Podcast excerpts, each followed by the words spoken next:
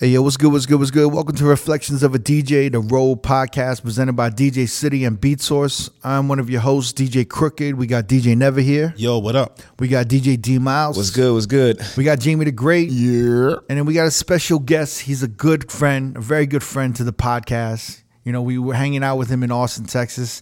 Comes to Vegas once in a while. He's uh he's the homie. He's a great DJ, a really good DJ. And we're, we're glad to have him on. We've been wanting him on the podcast for a minute, but we got Austin and Texas's own DJ CRG. What Yes, up, man? yes, Yo, yes. what up, What's man? up, boys? What's up? How What's we doing? good, man? Good, How you been, man? Been good. Been good. You know, came to visit y'all. Came to Vegas for a couple days to see what's up. Yeah, yeah. Mm-hmm. And you went out last night? Yeah, I went out last night at Jewel. Yeah. How was that? It was cool. Very different. Actually, you know? was, yo, it was- I, I met him up, man. It was kind of popping, bro. I didn't know we was talking. That, that- no, what's that company? Cisco Systems. That huge company, like they're kind of like what? What do they do? Like they're like IBM, kind of like right? Like Mm, yeah, yeah, yeah. they have like I think a convention of like thirty thousand people in time, and I think uh, in town, and Yeah. I think half of those thirty thousand are staying at Aria. yeah, yeah. So last night, Damn. like it was popping, like it was like mad corporate like energy, like Yeah, I mean, a lot of people there last night. the energy was like there. You know, like it was a perfect time for like, you know, anything you dropped that the crowd was eating. It's like the perfect like storm whenever you're like you have a crowd like that. Yeah, yeah. Mm-hmm. It just you know like you can tell like who's like got money and all that or where they're sitting at and all that like the pretentiousness like in a way you know? Mm. but like when you see ga partying you're like oh ga's lit. Like they're having a good time. And then in the bottle service people are just looking at each other what, what they buying over there? You know? Yeah. it's just like it's cool like it's, it's just kind of like la in a way you know? But definitely seeing the prices of like what the sections cost compared to before the pandemic you're just like man is this worth it you know, you can probably go to Costa Rica for like two grand and stay there for a week and get to, Yeah. you know, have a good time and do whatever you want without know, knowing what you're going to do over there. You know what I mean? Wait, so you're noticing changes Oh. in, the- scene, yeah? Yeah, we For was talking about that too. Because what would you say is the, the cost of 1942? Like the last time you remember buying or seeing someone buy it? I'm gonna be honest with you. Yeah. this is a wrong person to ask. this is like asking like those those those people like how much like a, a carton of milk costs in the grocery. you know what I'm saying? But I, I happen to work in the grocery. I just don't know the prices. yeah. I can't really tell you. Like I wouldn't I wouldn't be able to say. I I'm assuming Yeah. a 1942 would cost two G's. I would say 1500 Uh, I say So- 1500 The last time I remember it, I I'm think completely off. 2019. One of my friends bought one at Omni when I was DJing, and it was 1400. 1400. Okay, not Yep. off. How much did you pay last night? So after tax and tip, it was like 1950. Yeah, two G's. Yeah, two G's. Yeah. But like, I remember coming before the pandemic, like going to Omni and Jewel was like maybe 1100 most Yeah, yeah, plus yeah. tax and tip. You you know what's the problem though with 1942 is they're running out of it. Oh, yeah, yeah. It's, it's hard to get. No, Yeah, for yeah. sure. But that, I think that's the problem with a lot of shit now mm-hmm. is that it's inflation, right? Yeah. So like a lot of shit that was available, like is like everyone's running out of the shit. So it's funny, like right now I have a bunch of like young DJs their first time coming to Vegas and. I'm trying trying to show them a good time and all that. And then they see the menu like they're like talking about like, oh, so uh how we splitting the table? Are we putting all cards in? I'm like, no, this is Vegas. It's only one card, one ID. That's it. Somebody got to have a good credit line, and then go from there. Like, um, Wait, you can't split the bill in Vegas? no, it's only one ID, one card. That's it. I thought, No. that, I thought the um, um, maximum was two. Max is two, yeah, Okay, for sure. so like- Max is yeah. two for sure. But like, Wait, I didn't know that. yeah, Yeah. Yeah. Yeah. Wait, was so if I spend like 40 G's or 10,000, I only two cards or one card could take care of it? yeah, Yeah. I didn't know that. Oh, shit. You must have a black card for that one. Really? Have all Uh, the homies start zelling you. Oh no, like literally. So like I was sober, obviously, like you know, and I was like taking care of it, and making sure like it was funny, like, cause my boy is the one that did the invites. Yeah. And I was like, hey, so um, um, who's gonna put the car down? I was like, what do you mean? We're just gonna split it. I was like, this ain't Austin where you get a bottle of Casamigos for three hundred dollars, like, Yeah. and just split the tab with your boys. Like, it's only one card or what ID. They take your picture. You're gonna sign your initials five times. You're gonna put a signature. You're gonna do all that. Then it's like, oh shit, I didn't know it was like a contract kind of thing. I was like, oh yeah, like they're like, well, I only got a debit card. I was like, what? I was like, how's your credit score? And I'm like, come on, guys, like, like we got to get your credit up. Like, go get some credit and all that. Like, they don't like they don't know nothing about that, you know. Like, so I was like, luckily, like you know, I've been in the game long enough to like have like good credit and all that. I was like, Yeah. I guess I'll put my Amex Platinum. But I was already like, But you, so you put your RushCard down. yeah, he, called, he, he called never to get approved. Like, hey, Russell Simmons just, Russell Simmons just popped out of nowhere. hey, Thank you very much. Have a good night. so I was just like, yo, like, all right, I'll put my car down. But I was already putting those Venmo requests. I'm like, I'm not even drinking, like, you know what I'm saying? Right, But right. I'm showing them a good time. Like that way, they know the experience. They're like, yo, like this is what it costs to be here. Like, you know, it's just Wait, so you came out and you brought a bunch of uh, young uh, Austin DJs yeah, with yeah, you. yeah. What was the occasion? Just to kind of Uh, check so, out the scene. so one of them is uh my it's one of his birthdays and like he just he's gone to Vegas before, but like he's like sent out all these invites and like Right. this is like new DJ group that's coming there. They're in like young twenties, right, going like twenty six, Right. and I guess they're trying to experience more, you know, and and I get that, you know, go go experience the markets and all that. And I guess Vegas was the idea because obviously like Vegas is probably one of the only cities that I know that parties Monday, Tuesday, Wednesday, maybe next to LA, right? But obviously to get in LA is going to be like hard as hell. So we decided to do he decided to go to Vegas and I like try to explain all these things to him and He's like, yo, I didn't know that. I mean, he was trying to get a table from the online website. And I'm like, come on, bro. Like, you could just hit up a promoter, man. Like, somebody can listen to this podcast right now and be like, yo, don't don't ever go like uh on the online website. Like, just look up a promoter on Instagram or like or a Vegas hashtag. Like, oh, he's a promoter. Hit him up. Like, hey, you know, that's what they do nowadays. But yeah, I thought so- it was dope that like he brought his younger DJ crew with him because Yeah. that's how I actually met him. Yeah. was our, our boy Duano. I want to say like 2014 is when I met you. Yeah. at Live Ultra Lounge. Yeah. And he would bring out his younger generation of DJs, like his openers, some of the hosts, promoters, bartenders, and show them Vegas. And now to see him doing the same thing That's dope. with his younger generation is kind of dope. You know what I mean? It's like he's paying it forward to them dudes. yeah, I mean, I owe Duano a lot because like Shout to Duano. Yeah, yeah. Yeah, because if it wasn't for him, he wouldn't give me the blueprint that I know all this stuff now. Like me knowing D Miles, like I oh, like he was the booker for Live, so at the time, like you know, Live in um, San Antonio. San Antonio, it was San called Live. Oh, there's a big drama about that too, a cease and desist stuff. But that club uh, doesn't we, exist we no gotta more. make sure we clear I it know up. that right When you say live, motherfuckers Yeah, think my- Miami. my eyes Yeah, was like, what, exactly. Miami? I mean, that was a cease and desist. But Because you know, Where, Dave, Miami? Dave Grutman listens to this sometimes. Yeah. So this is careful. this is live with the E, L I V E. Yeah, L I V E. I mean, so when So they it's first live. It's live. live. yeah, it was actually live. Yeah, Yeah. So when they first opened, they did have the LIV, and then they sent a cease and desist. So that's why they added the E. It was funny. I mean, the club doesn't exist anymore, so we can talk about it. But like, Right.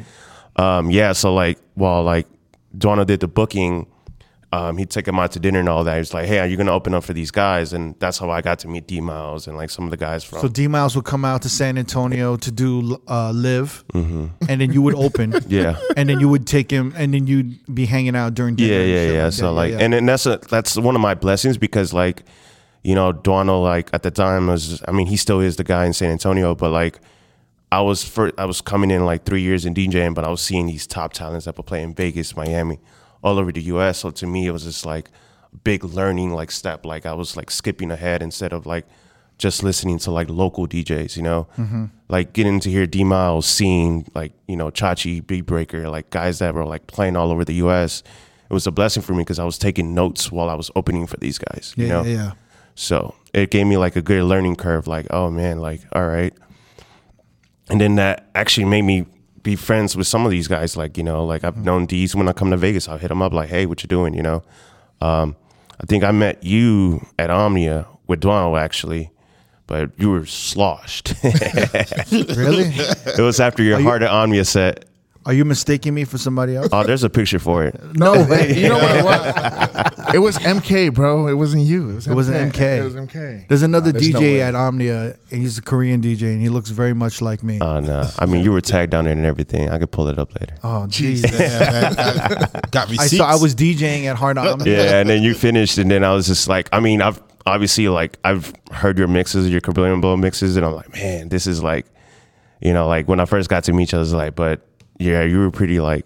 It was a good introduction, not like uh, everybody else is like, oh, crooked as ass. I was like, oh, what's up, man? Nice to meet you and all that. So What did I do? How did you know I was sloshed? What was I doing? Because he was nice. Yeah. you're just like very like hospitable, like, you know, just laughing a lot and all that. It was like you weren't like grumpy or anything like that, what everybody says back in the day, I guess. But What do you people say I was grumpy? What is this? I'm a grumpy ass motherfucker, man. That's crazy. Wait, so I didn't do anything nah, crazy or anything, nah, no, no. nah. I mean, I made sure to like not talk to you because I was like behind the DJ booth while you were DJing at Heart. I'm like, you can tell you're just laser focused. Like, oh, he's the kind of guy you don't reach whenever like. But I mean, I was literally probably DJing three years in. Like that was like my first time in Omni and all that. Oh. Yeah. So like that, Oh. I'll say that was probably like what now, six years ago now. Yeah, So, yeah. yeah. 2016 ish. Mm-hmm. It's crazy. So like, what what is your? You said like you went out last night and it was cool. Like, well, It just you know like where where did where did the spark? Where did the Vegas sparkle like leave? Man. when you paid that two thousand dollars for the nineteen forty two. so I hate this city. He paid 1942 He's like, 19. you motherfuckers got no credit. I got to put my now two thousand dollars on my credit No, card. hold on. Kirk, you didn't hear what he said. He said, I had to put my American Express Platinum down. He uh-huh. said, He put his RushCard. Down. we all know. Hey, Platinum, that shit platinum still gotta get paid at the end of the month though. I mean, I'll take the points all day, man. I'm trying to travel for free, you know. Amex points are the best. yeah. They're the best. So no, yeah, man. Like, I You mean, ju- just bought one bottle. I mean, like back in the day, like you know, like we everybody talks about. He this. skipped over that question. yeah, I know, right? Yeah. I said you bought one bottle. Oh nah, I mean, shoot, they even threw some little comps in there, you know. But That's good. That's So dope. yeah, so, They should. of course. I know. extra cranberry. That's the one thing I expect out of Vegas. Back in the day, if you were from out of town and you were a nightlife, they took care of you no matter Yeah, yeah, what. yeah. And I don't know if it's like that anymore. I I, I think it is still, I think, but it- you know, it's changed a lot because before, like, there was some certain people that worked there, and after the pandemic, it was like a new crew, right? and so like, there's a lot of new relationships you got to Yeah. I up. go to the I go to the door a lot, and I don't know anybody. Yeah. and I'm just like, uh, We're DJs here. It's totally different now, man. I have to like give them my bio a little bit. Like, Yeah. like I DJ here, I DJ there. Uh, It's not like LA where it's like I And don't then, care and then there's are. always that one host that was there from the beginning. And they see Yeah. you, be oh shit, yeah, yeah, let him, let him in. Yeah. You know who that is? Crooked. Crooked don't know who the fuck that is. Hey, cooking, like, yeah. yeah, what's up, my man? That's my man. That's my man, you know? But I mean, yeah, like I don't know, like you know, when you think of Vegas back in the day, like I mean, now like that I've gotten to being like in different cities, there's clubs that are just as nice, you know, and like you know, like yeah, you get the melting pot of Vegas like all around the world and all that, uh-huh. but like you know, something about going to like other cities where like you know, for example, you go to Boston, you know, um, you go to like Shrine in Connecticut and all that. They're like venues where you're like, oh man, this feels like you're in Vegas, you know, and it's not like cutthroat where like it's like money driven, like you know they they show hospi- hospitality from the front. Hey, how y'all doing and all that, you know. Like even like waiting in line is not as bad like compared to like Vegas. You're like, all right, who you with? All right, give me a second, and then somebody comes in and then. So that person's way more important than the other one, so like they're gonna get in first and all that. You know, over there it's just like, you know, and it just comes to show like how much nightlife has grown with clubs, you know, like but then like we talk about also like the formula that y'all talk about recently on the podcast and it's just like so like you're, you're talking about like the musical programming, Yeah, like yeah. the DJs. right. So like the DJs, no matter how good they are, and no matter how versatile they can be, they're following this Vegas formula. Yeah. And so they everyone sounds the same, Yeah. right? And so like Yeah. when you think about going to Vegas, you're like, oh, I'm about to hear some of the top DJs. But then you go other cities that have the kind of like the same like production speakers and all that, and they're like killing it. I'm like way better than like a Vegas set. And you're just coming to learn like, wow, like there's so much out there that, you know, like that Vegas is I think like back in the day I wanted to DJ in Vegas. Now it's just like like man, I feel like you can go do other spots and you're gonna be ba- be able to play your brand, what you've built, what you've done. You Right, know? right, right. So instead of just playing the commercial like cutthroat, all like what works, you know? What, what what you're talking about is everyone now. So like there's there was this I guess formula for bottle service clubs, night Yeah. big room clubs, and everyone in the you know in the 2010s Vegas was leading. Yeah. right? So Vegas was ahead of the market in like big rooms, light shows, mm-hmm. you know, Cryo. cryo, everything. Now mm-hmm. everyone's kind of caught up but the great thing is if you go to different cities, there's a there's kind of there's a, a character, there's a regional like a hometown. there's a, there's a regional Yeah. hometown Yeah. feel, and they're playing the regional hits. Right. So you're like, wow, I feel like I'm in Miami. I feel like I'm in Texas. I feel like I'm in, Yeah, Chicago. you know, Chicago, New Yeah. York, because I'm hearing shit that that's popping in Chicago and that's regional. in the city. But then you come into Vegas and it's you don't have that edge. There's you know it's like it's not leaning to one side. It's really dead in the middle, Mm-hmm. and it's super safe. But it's part of this old maybe like a predictable redundant formula, Right. and it's it it just is- isn't as interesting as it was five to eight years ago or whatever Yeah. the fuck. And I think another thing too is like music's in a weird place. You know, like there's no like you know, for me there's no song in the summer. To be honest with you, like you mm-hmm. know, like how y'all talked about, like well, the Nicki Minaj, right? That's coming. That's that's the one cooking up. man, believe it or not, freaky- I'm actually getting freaky requests. I'm getting requested to play that. I'm just like, come on, girls. You know, it's funny when on the way here, he was like, "Yo, like they were playing a lot of EDM yeah, last night," and I was like, "Yo, I feel like it's surfacing again. Like the hip hop. Not to say it's bad, but I just feel like for the club environment, it's not as suitable. So now, like a lot of these EDM records are coming back in. A lot of these like up tempo Latin records. I mean, coming yeah, back in, like right? I mean, But all the even these these like tech house remixes of hip hop. yeah, yeah, So you have like Fifty Cent, the like in the early club, two thousands R and B. the reason why yeah. that stuff is working is because like you got to think about it like if i was in the 2000s at that time i was 21 22 right so now i'm 32 years old and you have these samples the nostalgia is there you're like oh i remember this but it sounds different so you you keep that nostalgia Well, you, the thing is, is like it's it's kind of funny. We just had that episode with Shecky, and he was Yeah. saying that the BPMs go up as the economy goes down, right? Yeah, right. So it's almost like you need a cocaine version of in the club, Yeah, or right. you need a cocaine version of some of these R and B or 2000s hip hop anthems, right? right And I was talking to somebody, and they're like, "Yo." You know the BPMs are going up because people are going broke, yeah, and they're depressed, but they're also doing more drugs yeah mm-hmm. and they're doing more coke. and when you do more feeling. coke, and when You're up.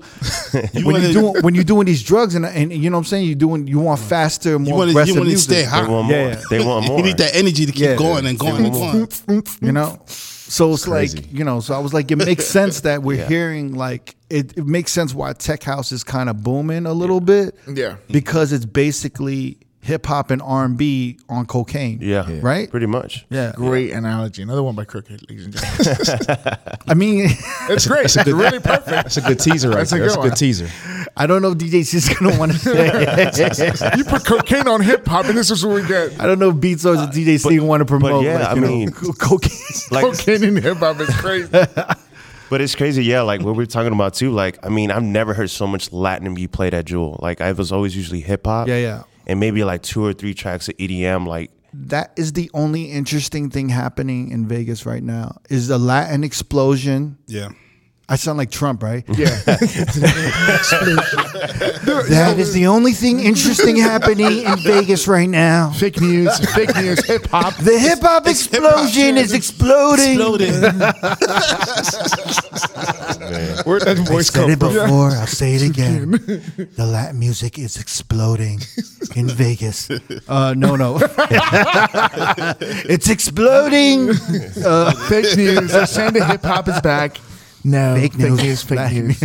I'm Trumpito. The strip isn't what it used to be.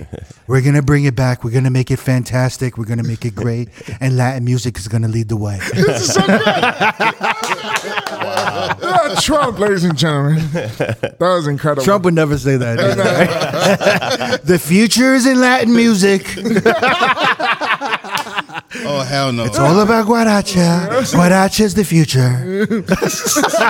Ah, that was hilarious. Jesus Christ. Yeah, but I'm saying like there's a Latin explosion going on. It's saving all, a lot of these venues. You know, like a lot of these day pools are, are doing Latin events. Yeah. You know, they, um, there's downtown is exploding Yeah. with Exile, Yeah. Altura. uh, and Altura, and um, Pareo Saturdays, right? Yeah. those guys are killing it. AR and Exile, and then you have Dynamic coming in for Elia Beach. Then you have Yo-Yoli, Yeah. uh, Deseo. killing at Deseo and Yeah, Omnia. yeah. yeah, Jason. on Sundays. Jason Maven, Mavis, Jason's doing yeah. his thing Yeah, he has- downtown. He has the daylight on a Saturday night too. Yeah, right? Petty. Oh, he has Petty that. Yeah, he has that Sunday party at daylight as well. I mean, that like there's literally on the strip. There's like five, like like four to five Latin parties a, a week. I mean, like, yeah, like, so And it the was, DJs are playing it in and out of their sets as I mean, yeah, so they were, he was playing, and I, like, who was it? Um, I'm trying to remember who it was, but. Four so- Eyes? It was either Four Eyes or Sour Milk, but it went, he was doing EDM, and then he went to a WAP, Guaracha, and it, man, it hit so hard. I was Yeah, just yeah. like, wow, like. But the thing is, the crazy part is like when he was playing the Latin set, like it was a good hot minute. Everybody was singing it, Yeah. and like people that don't even know what they're singing, and it was just like made me like eyes open, like, yo, this is like because I feel like sometimes Vegas is ahead, like when it comes to like music changing, not like like I guess like West Coast, like West Coast music, they're gonna go be ahead way than the South and the East and all that. But like mm-hmm. for sure, like seeing like white people like singing like Ozuna and all that, I was just like, man, like, and it's slowly becoming the, that in Texas too. Like I've noticed that New York, Florida, all that. Like, you know, white people are listening. They don't mind listening to Bad Bunny and all that, but. That's another whole subject with the request of Bad Bunny and stuff. So Yeah, yeah, yeah. Do you think that like we talked about it on that like a few episodes with like maybe like the Bay, right? Like with all the transplants coming, it kind of like shaped the music a little bit. Do you do you think that's happened in Austin? Uh, it has because man, like even like with the mic work and all that. When I say if you're from out of town, make some noise, you actually get a louder pop from that than from like Texas, Austin local people. Like, you know, there's I mean, even like New Yorkers will hit me up like, "Hey man, so what is there to do after 2 a.m.?" And like now, like the whole after hour scenes in Austin starting to blow up because people still want to keep going. Like New mm-hmm. York's used to like getting done at 5 a.m. and all that. So now like you've been seeing like hip hop rooms be after hours, like some tech house rooms or like EDM rooms becoming after hours. So like that's Right. becoming a thing now because like you get all these New Yorkers, West Coasters like coming in like and they're like wanting to keep keep raging. So yeah, like the music's definitely changed. Like now you're like playing like extremely super open format now. Like you know, and that's a dope thing. Like it's fun because it's like kind of reminds me of that like AM era. Like I'm literally like trying to do like sets like that, and like they eat it up, and it's awesome to see that. You know, What you're saying is like I want to talk about a couple things, right? Because you're you've been in Austin, you've, been DJing in Austin for a while, Yeah. so you you you're witnessing a change in Austin, especially after the or during the pandemic, when everyone in Cali was leaving. LA and stuff, and they're going to Austin. So you're watching the city grow and boom, and all these tech companies are now invading uh, Austin in the past few years. The neighborhoods and everything's changing. But like what you're seeing in these these DJ sets, or you know how you're approaching it, is that do you think that formula of like, hey, I'm a headliner, I have to play the top hits from 12 to 2 a.m. is like that's not necessary anymore Nah, I think it's not necessary for no- Austin? Yeah, for Austin, I don't think it's necessary anymore. I mean, there's so much you can like. Like obviously, there's certain venues like if it's like a big production place, Right. You know, you're gonna do that big production stuff. If it's a hip hop venue, you're gonna do the hip hop. But like the reason, like some of these business like places that like we made a formula with like Bungalow, Parlor Room, and um, Key Bar, we built this formula where we're playing like stuff like that, and like now like the crowd knows that if we want to hear that kind of music, you're gonna go there, you know. And you know, it was hard to find DJs that know that kind of like music knowledge because it's Right. like you know, some of these guys just came for a check but didn't do like music research. So like now we have like the guys that we work for, which is like J Melodies and Anthem, like they've like gotten their music knowledge so good so they can jump from like I mean, they play it all, like, you know, and you know to go to those venues, that's what you're gonna get. And like luckily like we've been able to like even tourists like they'll be like, yo, if you wanna have a good time, go to these venues. And on top of that, like you can still get bottle service, but it's not like the girls are dressed up and all that. You're still gonna have like, like a section where you sit with your like bachelorettes, your bachelor, and you're gonna have a good time, drink some champagne, while everybody's just having a good time singing along to everything. Well, like the Austin scene's different too, right? So like you have like sections, like you have that street, Rainy Street. Yeah. It's like, and there's like I don't know how many clubs are on that street, how many bars. So before the pandemic, Yeah. Oh man, there was a bar almost in every corner. Now like everything's getting gutted. Like like money is taking over. Like you know, obviously Bungalow like was like one of the top bars in in uh, Yeah. on West next to uh, where Ni- uh, where DJ Nice, uh, DJ at Umbar, R.I.P. And um, Yeah, rest in peace to DJ Nice. and um, now it's high rises are going in there. Like so, there's like three new high rises. Oh, so gonna- they're they're they're shutting down the Yeah. the the, cl- the nightlife area. yeah. So Why are they targeting that area? I don't. You know what's crazy? Like I thought it. Like I think once because it's not historical, you know, and like historical, you got to go to like the historic, um, like the city council and all that to get approved. But because I think it's not historical and like they own the property, like the guys are just selling the property and like, you know, when we were told bungalow was gonna close, like we're like, there's no way, like this, it, we have to find a way to stop this. And like even the owners tried and they were like, no, like the amount of money they offered, I was like, man, you couldn't pass it up. So it's know? like San Francisco in like the early 2010s. yeah, pretty much. So it's like you guys are gonna have you're gonna have like the tech, uh, the tech invasion, and it's gonna kind of destroy. And It's gonna actually destroy the local scene, and that's like what it did to San Francisco. and that's what I'm afraid of. Like you know, I've like the amount of stories I hear about how much San Francisco changed, And like, it's funny because I always see Austin as the San Francisco of Texas. Yeah.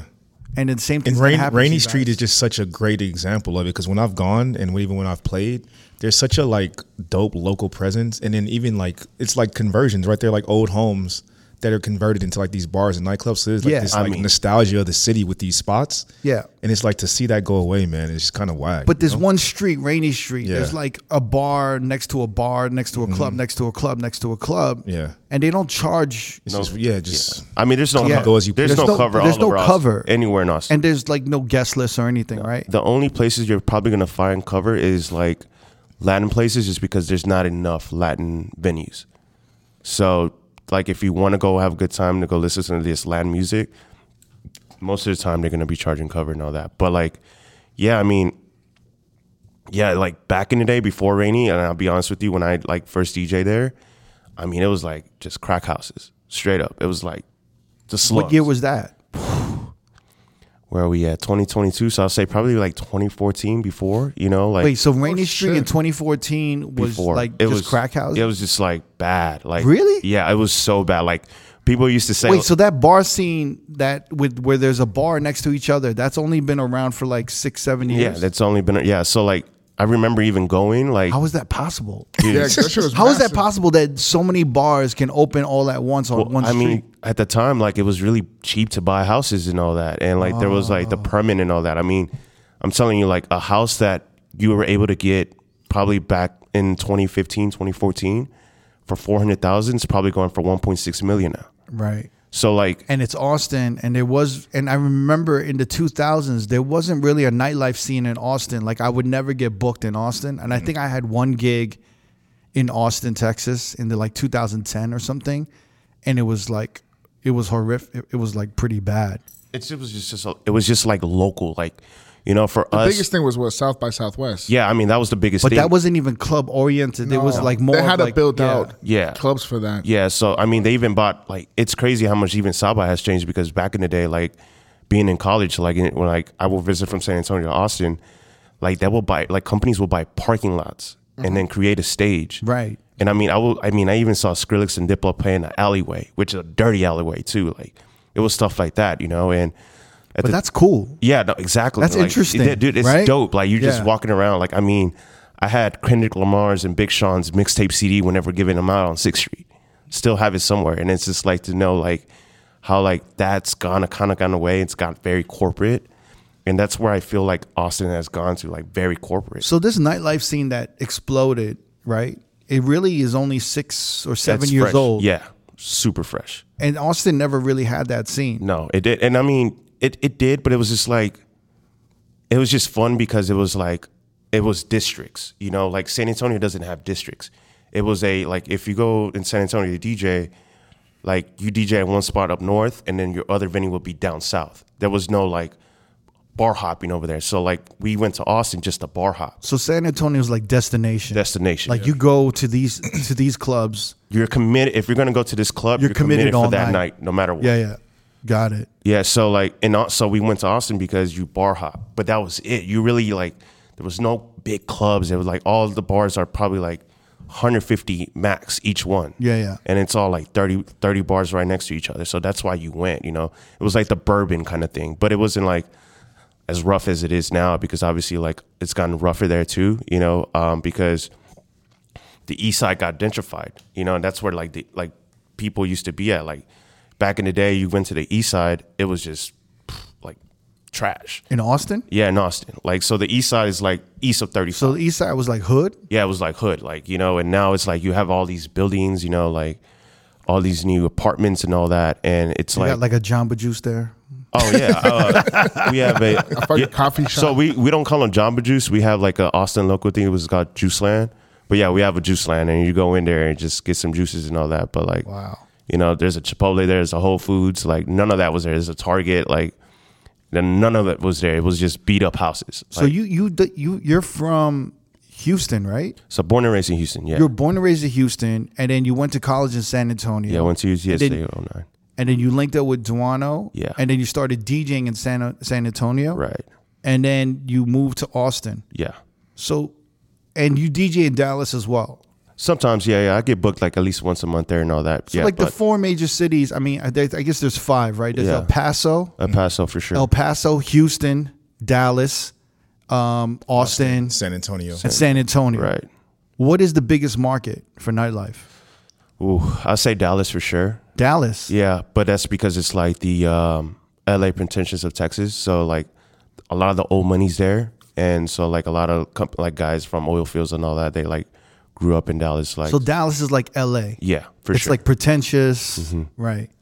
Okay. and then I think second will be Houston, and then probably third I'll say. When I think of Houston, I think of strip clubs. I mean, yeah, that's what they're known for all day. I mean, Drake literally sometimes buys out the whole venue and like has a private party to himself like at least once a month. So like Dallas, it's more old money. So you're gonna get like probably more like EDM house or like you know not maybe some some you know some hip hop or whatever. How was how was it out there?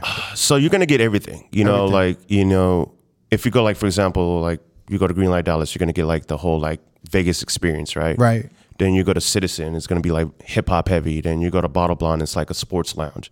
So you get almost like all that same area. You get like one kind of a thing. You So if gotta- you're if I'm a DJ in Texas, do I want to be like yo? I, I want to be a Dallas. I want to be a DJ in Dallas or no?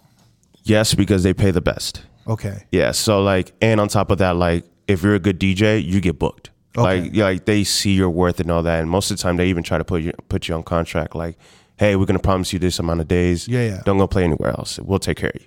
Okay. So they're known for that. You know, that's probably the only city where I know. Like, I mean, I see some of my Dallas homies. They're always on some like expensive stuff. Of like, man, they take care of y'all over there, man. I'm like, damn. Like, Are they hiring?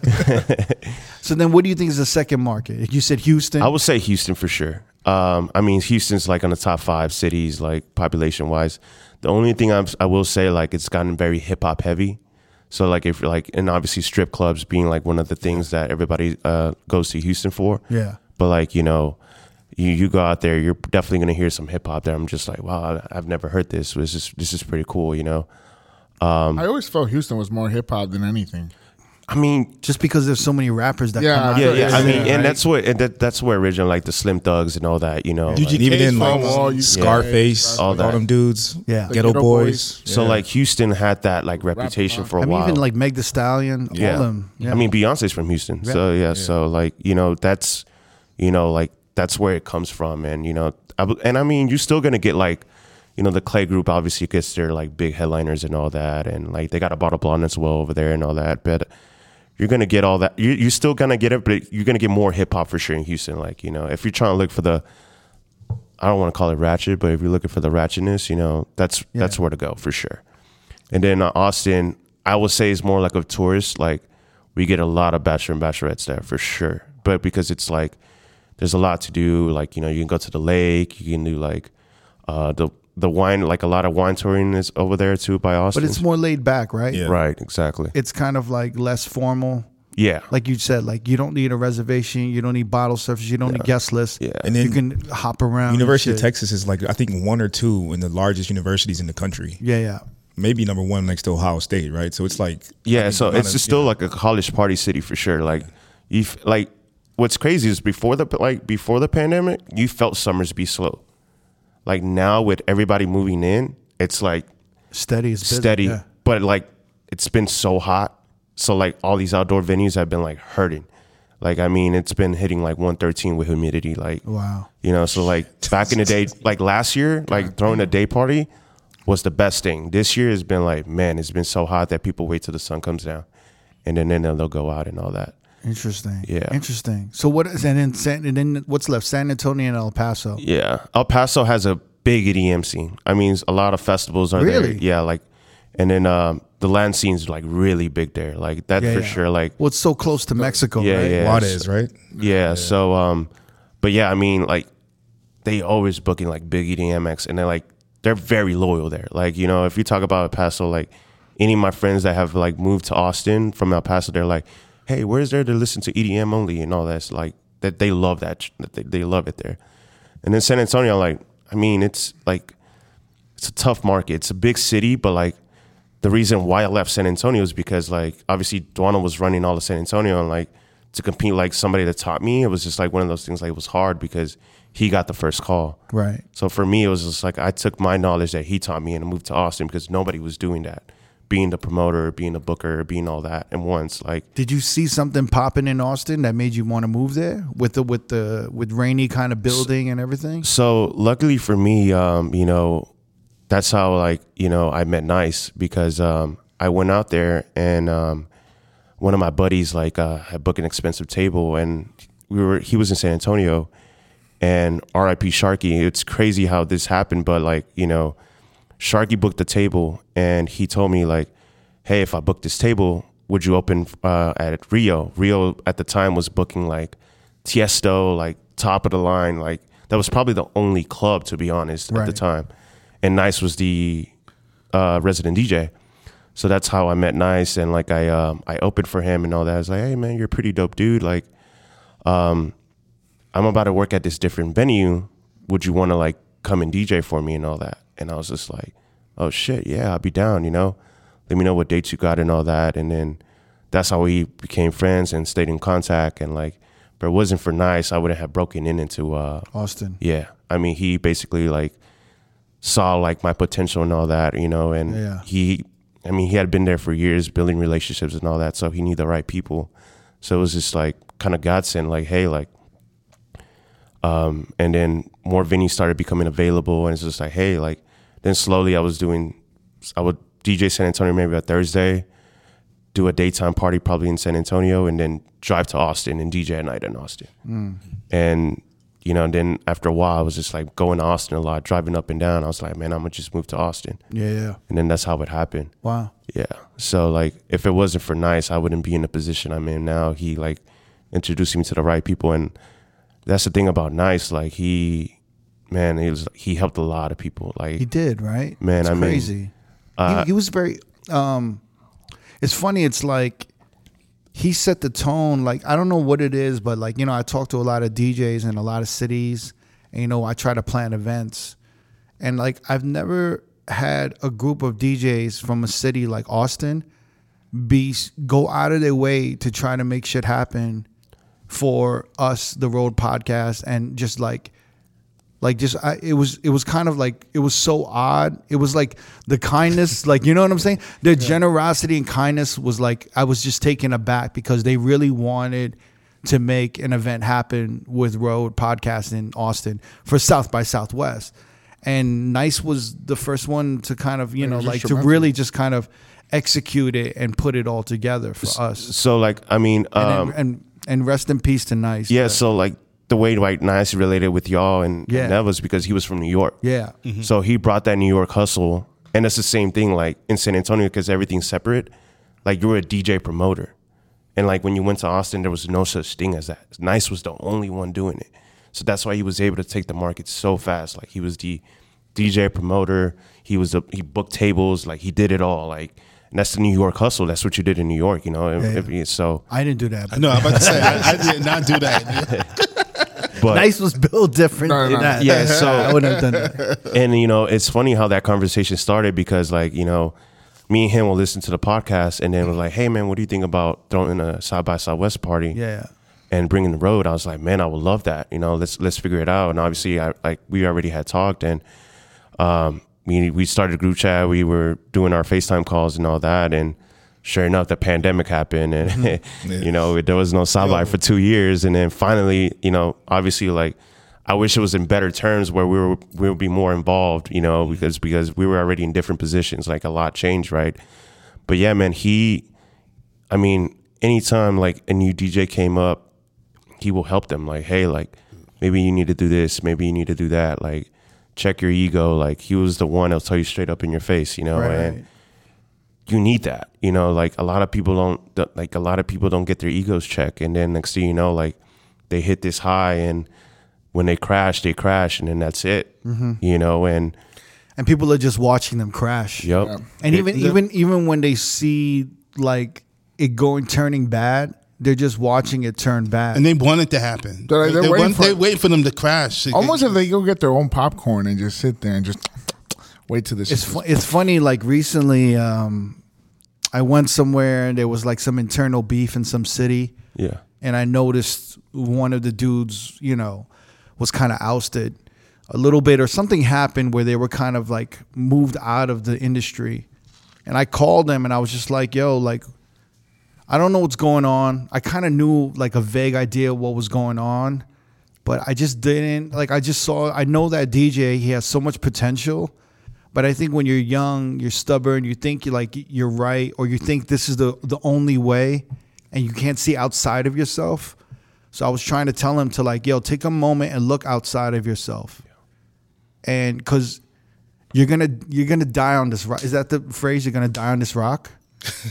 you're gonna die on this hill, I never heard of that. You're that. gonna one. die on this hill. huh? You're gonna die on this It's a hill. new one. You're gonna die on this hill, right? Yeah. Which which which means basically is like your stubbornness, right? There's no there's no way around it. That's There's no what it way. is. Yeah, You're gonna die on that. You're, you're gonna die on this hill. You're gonna be alone. You know what I'm saying? Because you're you're not seeing yourself and and kind of your stubbornness, and you kind of gotta let this go, take the L or whatever it is, and try to mend whatever relationship you have. Apologize and take accountability for whatever it is you're doing, because you're destroying your your potential for something that's really meaningless. It's just like.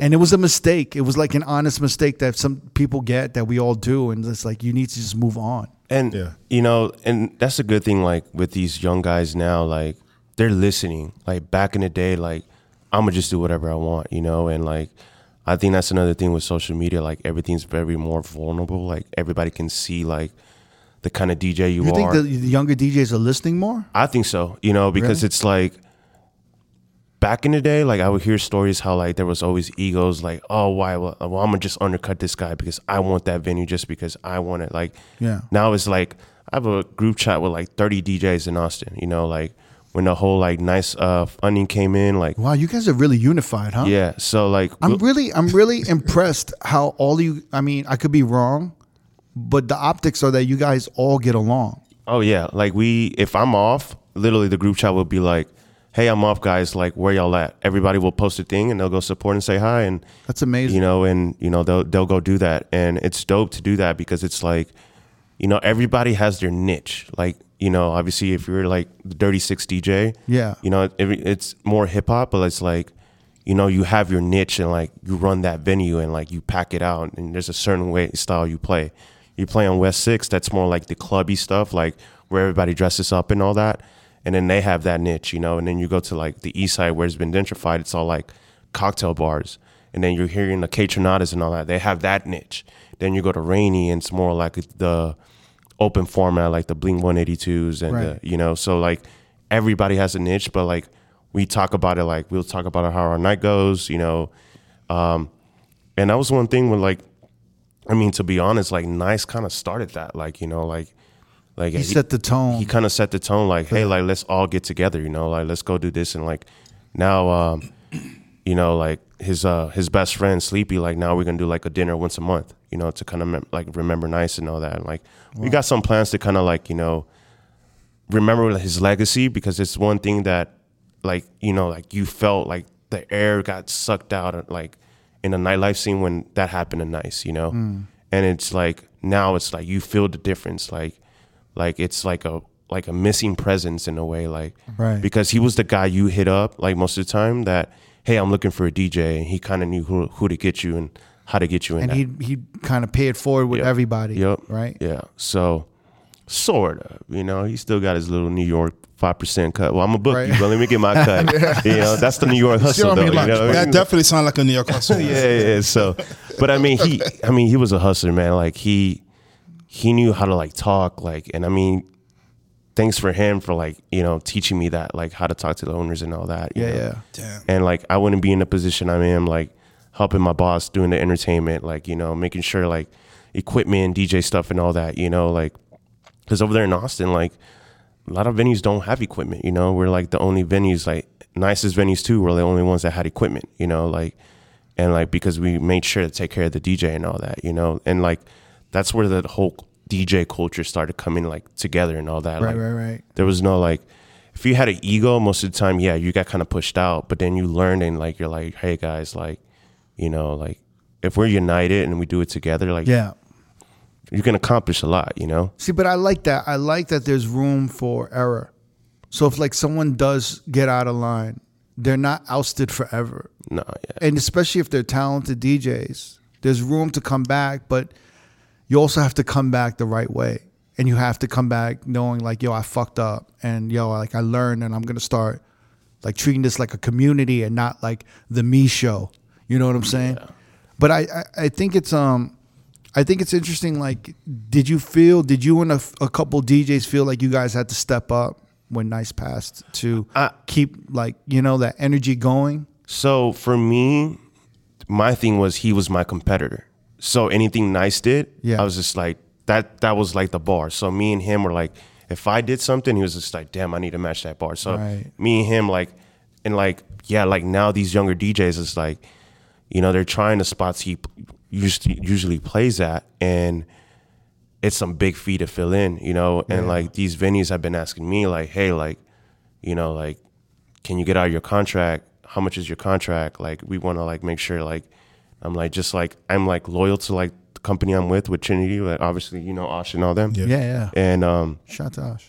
and you know i'm loyal to those guys and like because they take care of me you know i mean like i'm not trying to be a 50 year old dj they're teaching me like the ways of the business and all that you know hopefully maybe i can become like more than just like a dj you know and you know that was the same thing nice was doing and me and him were like learning together at the same time with all that you know and but yeah like i mean it was it's some hard shoes to fill in because like he brought the people in and all that and like now they're like trying these other guys and it's just like you see you miss the presence just like man like nice did this nice did that and like Right, right. you know and but yeah like i kind of felt like i got to step up more too because it was just like like i don't want to say who's my competition but it's more like man like who's gonna check me or who's gonna teach me who's gonna learn with me in a way you know and um but um overall yeah like it, it just i i really miss nice already like Yeah. everybody does you know you can tell like it's just like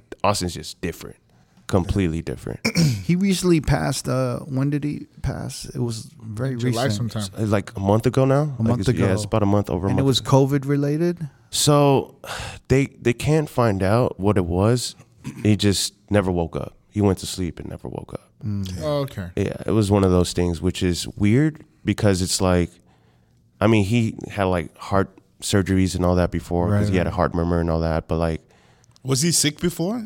Or I mean, he he was just sick with a cold. Like, I mean, he took off for the weekend and and then I don't know. I mean, I was texting him that night, and then like a couple hours later, and that's when I found out. Mm. You know, Quiz was the, actually the one that called me, and he was just like, "Yo, did you hear about Nice?" And I'm like, "Nah, man, what's going on?" And How did Quiz? I know. How did he know first? Well, before- because um, I, I think uh, Sleepy, which is like Nice's best friend, Yeah, like yeah. they're all from New York. Oh, okay. Oh, Yeah, okay. yeah, they're all from New York. So um, Yeah, I found out because I saw Quiz posted. yeah, and um, the only reason I knew something happened in Nice is because the people that called me were the people that were super close to Nice, and I was just like, man, something happened in Nice. I already know. it. And once I called Quiz back, I was just like, fuck, what happened? He's just, Yeah. He just never woke up, and I'm like, man, that's like.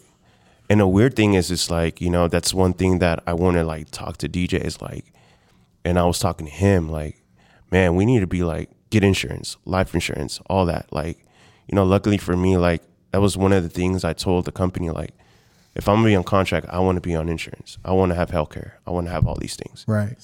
And um, you know, they were like, okay, let's do it. You know, we'll take care of you and have that. And it's good that I can go to the doctor if something happens to me and all that, you know. And I know like he had insurance, but it wasn't like you know you, you get whatever you can afford, right? To get like some of the Perks, right? yeah some of the perks, but like you know we were it was my we were actually eating for my birthday and was like man, and he was telling me about his health, and I'm like, yo man, you ever thought about getting life insurance? He's like, man, I've been sitting here thinking about it, and it kind of like we had like an hour conversation about just like health and life and all that, and because we do it every time we we go eat barbecue on my birthday and his birthday, and we do that and we You eat talk. the shittiest food while you talk about health. Yeah, yeah. the most gracious. But yeah, I mean, Slabs of ribs and shit. The Yeah, you gotta take better butter. care of hey, ourselves. you can't That's beat Texas barbecue barbecue. sauce. You can't beat Texas barbecue. Especially Austin. Austin barbecue is Either great. cholesterol, high blood pressure, diabetes. Let's talk about health. Pass, Sweet pass tea. that sweet lemonade, Yo, so yeah, Sweet tea. that Kool Aid. yeah. So like he was actually like working on going vegan too because he's like you know Yeah. he got his like uh, colon check and all that. You're you're you're kind of vegan. yeah, so I can't eat dairy. So the problem is like a lot of places use butter and all that. So Yeah. most of the time, like I have to go to a vegan spot to eat. You know, and like Because I remember last time I visited, you took me to uh, a vegan Mexican spot. Yeah. It was good. Oh my Yeah. god, that fucking place is delicious. oh man, I've, like, there's some more spots that I've opened in Austin, and I'm just like What was it called again? It was uh, Mr. Natural. Mr. Mr. Natural. Natural. Yeah, yeah. But um, yeah, like nowadays, like. I mean, dude, I went to New York. Vegan food is some of the best vegan food I've ever had in my life. It's like the real thing. I Like, feel I like was- LA is better. No, when I first I ate uh, vegan for the first time with cricket, oh my god, bro, that shit was It was delicious. in, it was in LA. It was Cafe Gratitude. Oh my it's like I've heard of that spot, actually. I was gonna go check it out. Bro, it's Yeah. the best. I, I remember we ate like at noon. Say it was on a Friday. I didn't get hungry till Saturday fucking afternoon. Just how good that fucking food was. but the thing, the good so thing, nutritious. the good thing about vegan food is like digest is better. You know, Yeah. like it's not like as bad as like, you know, like Like you, the ribs you guys were Yeah. eating. Catching up. yeah, I mean, you fall asleep. Like, I mean, I feel bad sometimes too. Like sometimes when like I, I, I'm taking D to like barbecue and then he's DJing just. the, the, the, the itis is kicking in. Yeah, man. Like, I got was a, so I got a though. strict rule, like not to eat like uh, after six or five p.m. Yeah. If I'm DJing that night, I Yeah, can't I, do I it. can't really eat before. Yeah, I can't eat too late before I DJ, or Yeah, else yeah. I'll be all fucked up. yeah. Sluggish. It's just that's just the rule. I don't know how you like. I don't know how motherfuckers. I, I see motherfuckers have dinner at like nine p.m. And then go eat And the- then they go the- DJ. I'm like, That's- how you do yo, that I shit? can't do that. Nah. man. That's crazy. yeah. That's really nuts. I don't think that's. uh, yeah, I mean, I, crazy. if I, DJ, I know I probably won't eat super heavy, but like you can't Lima help it in not to do Texas, bro. Like we had, we was having ribs, brisket, smoked chicken, sausage, Jesus. Uh, yeah, we get it. Yeah. We know. I know we know, man. and then know. like Is there eating sausage, spinach, like what with greens, macaroni and cheese, baked beans, So much for life. coleslaw. The whole menu. Yeah. No, yeah, it's the whole menu for sure. Because you know you, you we was like buying the meat by the pound. right? Yeah, you, He's like, what you want? Hey, yo, the whole whole menu. meat by the pound. Pause. Pause. Give you like the little iron tray just, just by the pound. not even a plate. Okay. You're Yeah. looking Okay. on some paper and you're just like, all right. We got it. We got it. Hey, if We you come it. to Texas and you come to Austin, and you want some barbecue, let me know. We know all the spots. Mm. Wait, so so you would have these conversations with Nice, and he and he was trying to turn his um like turn everything around. Yeah, yeah, because I mean, the And when when he started wanting to turn this around, Well, you know, he when he did some checkup and he told me that I think his it's something with his colon and then they told him that he needed like to clean it up. So hence why I like you know I recommended like vegan and all that. Like Yeah, yeah. he didn't even drink. He was sober already. You know, but he, it he didn't drink. He didn't drink at all. The problem was just like he couldn't work out because of his heart murmur. Mm. And like you know, when you have a heart murmur surgery, like you kind of have to. It's like training like your Achilles, like you know, to like work again. And I was telling him like, "Yo, man, you got to go run, you got to go walk, and all that." And I mean, he struggled walking like for long distances because of his heart murmur. You know, like he never trained his muscle to be like. So Wow. you know, and you know, obviously, like when you eat bad and like you Right, know, right, right. I mean, he loved to eat, you know, and so after a while, like that catches up to you, you know. Well, you well, you don't have a vice. He's not he's not drinking, right? He's not working out or active like that. So he needs something. Yeah. To feed the beast. Yeah, yeah. To- To, kind of just To make up for what's what he's not doing. right. I mean, he was. I mean, they called him the marathon man. Man, the dude was doing eight hour sets. He didn't give a fuck. Like, yeah, yeah. I was just like, whoa, like, I was like, "You good with doing eight hour sets?" It's like, So he was trying to change everything. And what was that? Maybe earlier this year? yeah, that was like literally like three months ago, four months ago. He was trying to change all that, and he did. And like, you know, he would just eat bad once in a while, and then obviously my birthday was like, "Yo, like it was a tradition to go eat barbecue," so that's why we did it. But I mean, you know, he kept it with just turkey and like potato salad and all that, nothing crazy. But you know, that's when we were talking about his health. Like, hey, man, like, you know, you've been getting sick a lot. Like, maybe it's time, like, you get life insurance and all that. And then two weeks later, that was that happened, and I was just like, wow, It's crazy. Oh man. you know, like to have that deep conversation with him, and it was just like Yeah. that to happen, and it was just like, you know, it made me think, you know, like obviously, like you know, I beat cancer in 2013, like I'm good since, you know, but it makes me think like you just What just kind of cancer did you have? so I had a malignant tumor in my intestine because of my ulcers. So it was like a like an ulcer cancer. Um, Why luckily, were you having ulcers? Just stress? yeah, I mean, I didn't know how to handle stress. Obviously, like breakup and all that was one of the big things. I was drinking a lot from college and all that, and you know, it finally caught up to me. Luckily, I caught 'Cause you it. stopped drinking. Yeah, yeah, I'm like completely sober. Like now. last, was it last year or 2020? I would say last year. I think year. we had conversations so, about this, right? Yeah, so it was last year in July, just because it was like, you know, back in the day, like, I mean, I could drink and function, wake up the next day. Like after the pandemic, I developed anxiety, you know, and never had that. And maybe it's because I was gone from like the high intensity nightclub life, you know, and like coming back. Wait, so you got anxiety just being home? No, so like drinking, like after like a set and I'm drinking, like I couldn't sleep, and then I'll wake up with like bad anxiety, like sweating and all that. Oh yeah, because I'm, thinking uh, Austin shut down during the pandemic, and you guys didn't. So I'm about Yeah, to yeah, say that. right? So he was working. No, so we did shut down. Right. Then we opened, and it only lasted a week because it was like it like surged How so long bad. did you shut down? Like, because I remember we we canceled our South by Yeah, Southwest yeah. I event. yeah, I was gonna say, Nice told us to wait till the fucking last minute to cancel that event. And we was He- ready to we- go. and we were gonna was- go. We Even, Oh, when, dude, yeah, I know. even when that pandemic hit, we was still gonna go. Honestly, We canceled our flights. I'm gonna a be real with you. Nice, nice, and CRG was kind of like when I hit them up, and I'm like, "Yo, we got to cancel this event." Uh-huh. They were just kind of like, "All right," like, pussies. Bro, yeah, a little bit. so get this. So get they were this. like, "All right, y'all on that pussy," but they were like, they were like being nice. They were like, "We understand uh, your decision," but they were like, "Yeah, you a so pussy." so get this. You know what's funny? Our flight was gonna leave on Tuesday, and we canceled it on Monday. Yeah. When we when, Yeah. we, when Yeah. we had to re- call our fucking flights and just call them off. But we waited to the last minute. We thought about buying gloves. we had I Yeah, bought a box of sanitizer. gloves. Wear a double mask. We're like, fuck it. We're still gonna go do this shit. Dude, so get this. That week I got COVID on Thursday. oh, you did. I was We one of the dodged the first ones. See, I was one of the first ones, and I was thinking, like, man, if imagine South by would have lasted, and I would have just, it just would have been a spreader. You know, y'all would have went back home, would have gotten sick. right?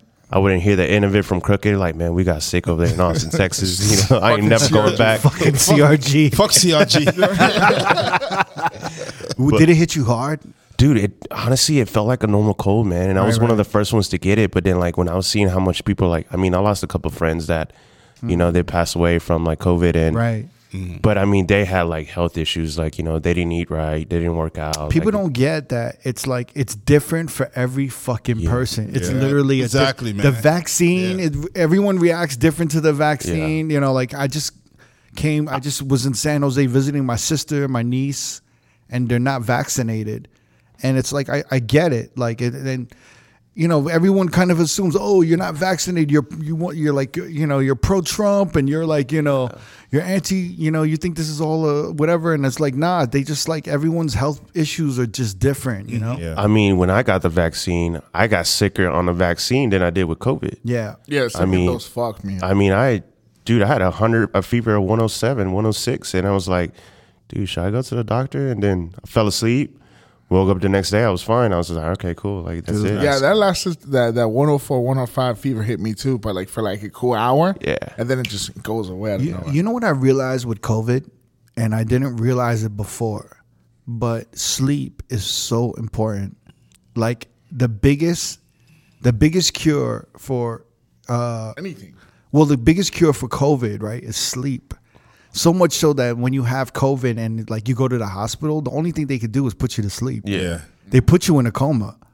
You know, because your body just to to just focus on fighting that off. Yeah. And I was talking to my sister about sleep. Um, she's like studying sleep and like watching clouds. It's like really kind of ill shit, but sleep is so fucking important. And uh, it was it's funny because I was having a conversation with her about dreams, and I'm like, I don't really dream that often. Because you sleep. And heavy. she's like, "Oh, that's not good." And she's like, "Dreams are actually when your brain is kind of like still awake. it's like detoxing." So if, if like um, I think she she was mentioning like Joe Rogan and some people they smoke a lot of weed. So when you smoke weed or when you drink liquor, you don't have dreams.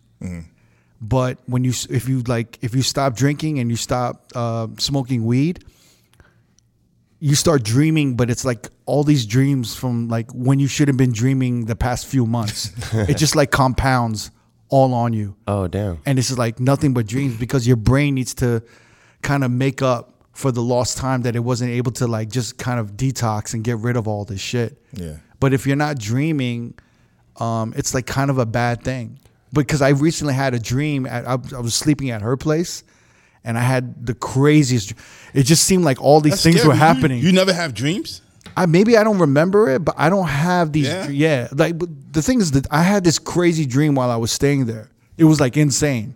Like there were so many exes, ex girlfriends in the dreams. it was like It was flavor of love. Yeah, there was like there was like all these these like past traumas and all these things compiled, and I just kept running into everybody.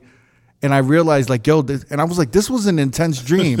it seemed like all this shit was happening at once. She's like, do you dream a lot? I'm like, I don't really think so. And then she was like, that's not good. I mean, that's weird you say that because I feel like I don't sleep enough, but I always dream though. Even like the little sleep I get, I always, I'm always dreaming. Your your brain is detox. That's good then. Mhm. That's good. But still, I still need. I usually get like the most sleep uh, I get is five hours, and that's not good. That's fair. It should be like eight, I don't know. like eight hours. I don't know because like ever since like I gotten sober, I can sleep five six hours, and I I'm great. I'm ready Yeah, to yeah. go. But, but here's the thing: I do the five, but I I wake up like in three hours. In the five, I wake up, go back to sleep for another two hours. but I think then- you have sleep apnea.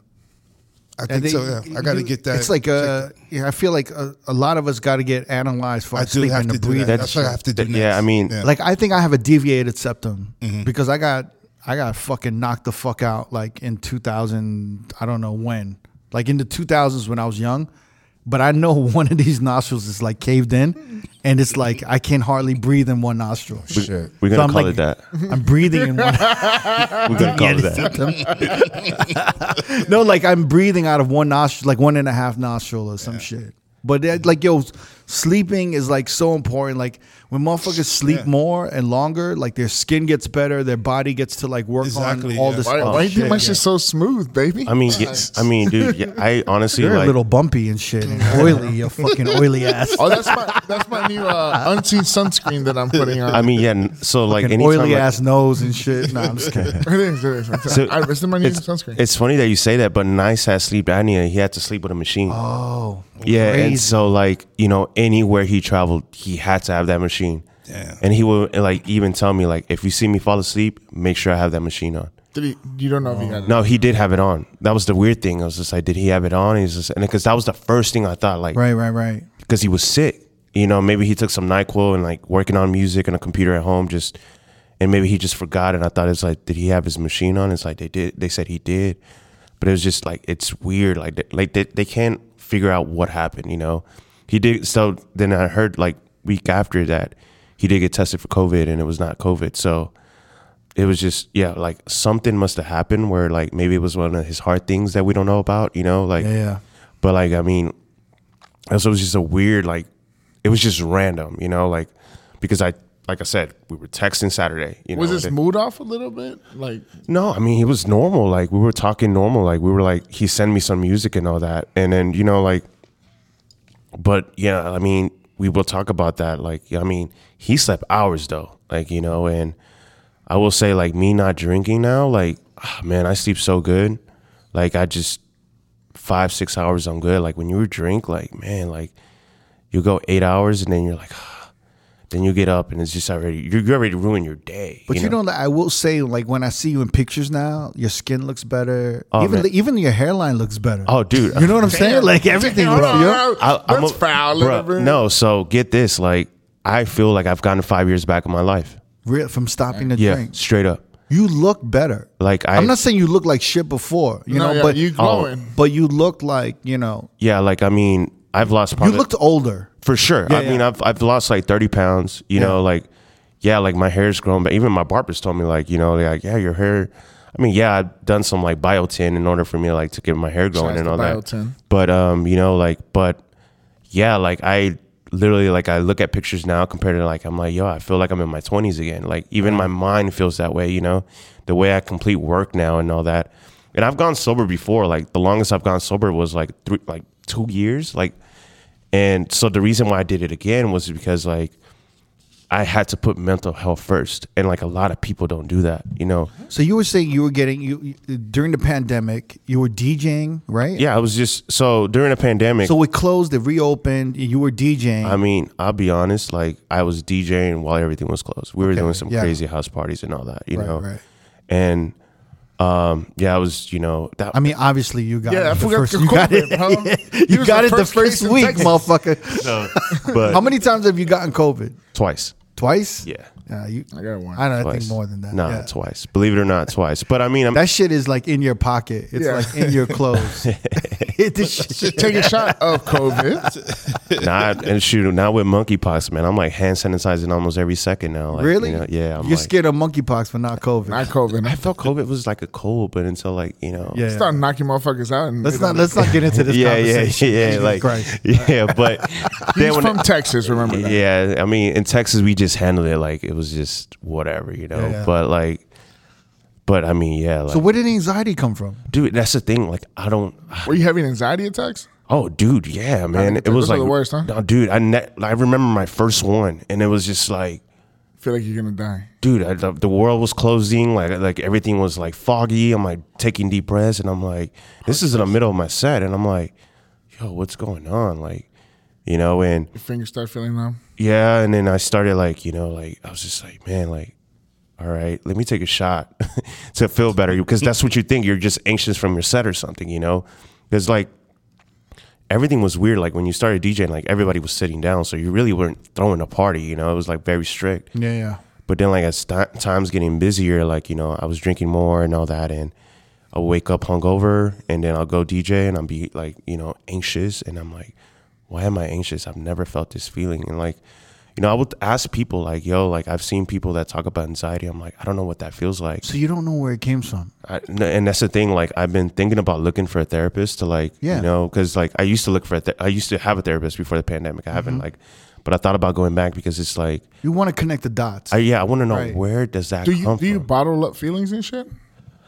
yes and no. You know, like my Because clo- my, my biggest problem was not expressing feelings. yeah. So like when I, I, when I had when I went through it, it was just because I was holding shit back.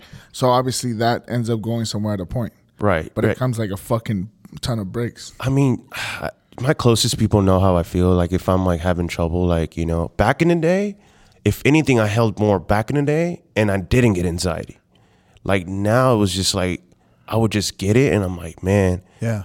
And then when I stopped drinking, it just I still get it, but not as bad. But it went away, you know. Like I went like first I stopped drinking, then I cut off caffeine.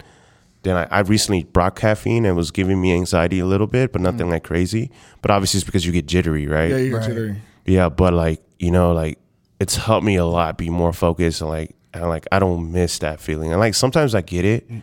because it's like it, you're a different person when you're sober and like in like massive crowd places. You're like, man, how do I handle myself? Because you've always been like, oh, let's go take a shot. Like let's go do this and let's go do that. And you know, you don't realize like how like that's the easy route to do things. Well, you get know? dependent on it, right? Mm-hmm. It becomes, uh, yeah. It's you're numb. Yeah. So yeah, I mean, me and you're kind of the same age group and shit. And I tell Cricket all the time when I went through anxiety, he's like, "Well, where did it come from? Or how did? Why did you get it? You're so young."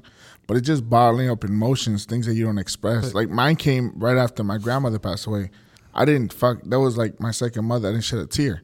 But later on, that shit caught up to me. Hmm. So maybe you bottling it up for so many years, and somebody fuck with you, you're like, oh, whatever, and you didn't let it really faze But you. yeah, maybe what you're saying is maybe there was a trigger that happened. and it just it just fucked you up Yeah. right away. Yeah, I mean, But it- there's a name for it because I had that problem when I was drinking heavy. Like if I the next day I would have anxiety. Wa- Like, was it the Red Bull?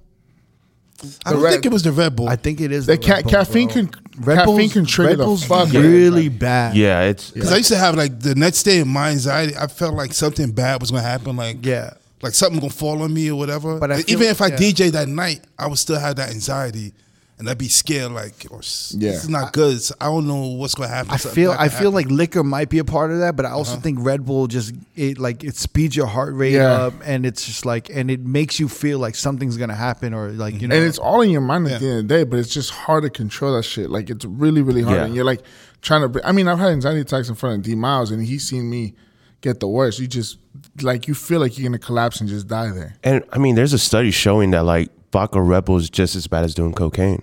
And I'm just like, wow. Like, Yeah. you know what I mean? Like, yeah. Like, if you can look it up, there's a big study that that show that doing vodka or like alcohol with Red Bull is just as bad as like racing your heart as cocaine. it's not as bad. I don't. think. I don't know but about maybe that, I man. don't- But you know, like, bro, I mean, there's been times too, like, luckily for this Apple Watch, like, I kind of see my like my heart rate sometimes. You know, That like- calms me the fuck down. yeah, I'll go. I can go see, and I'm like, you know, like, I I compare some of like the differences when I was drinking, like, and I look at it that I'm like, if I'm DJing and I'm drinking and my heart rate's at 140, that's a problem, you know. And like like I never caught that on because you're in the middle of your set, you're focused on the music, you're focused on that. Then out of nowhere, boom, your anxiety just hit. It's like, where did this come from? Luckily, I'm able to look, you know, and I was just Right. like, okay, so something is stemming my heart rate to go this high up and all that. But also, you gotta understand that's also not the most accurate if you're Yeah. DJing because of the bass and everything. The BPM of the song can be hitting at that point. Yeah. And you're- yeah, you're moving around, you're doing all the shit. I mean- your hand on the on the on. You're laughing, asshole. But your hand on the CDJ. my heart, my heart rate's exactly the same as the BPM, BPM on the Fucking song. Pe- Pepe's got my fucking heart rate. at 130. Believe it or not, So believe, you're jumping around, you're moving around, so it goes up a little bit. believe it or not, I actually calculate like how many calories I burn while I DJ because I move a lot, and I usually burn about 350 to 400 in like four hours. It's crazy. Mm-hmm. It's really crazy how much how many calories we burn. yeah. Yeah. And and and uh, you know, obviously we're moving a lot and shit, but I really think it's concentration. Yeah. It's really concentrating and like handling the pressure and just dealing with that. I think it's like that's it's probably one of the most draining things. Oh, besides I've, the I've, hours. I've sweated more DJing than I've done doing during a workout sometimes. Yeah. And you I'm like, nasty yo, boy, I this thought you were going somewhere else. No. I was like, you're a nasty boy. So wait, you stopped drinking. I remember we had this a, a long conversation about this, right? And and then you were saying you you microdose now with with shrooms. Oh my god, probably the best thing that I like.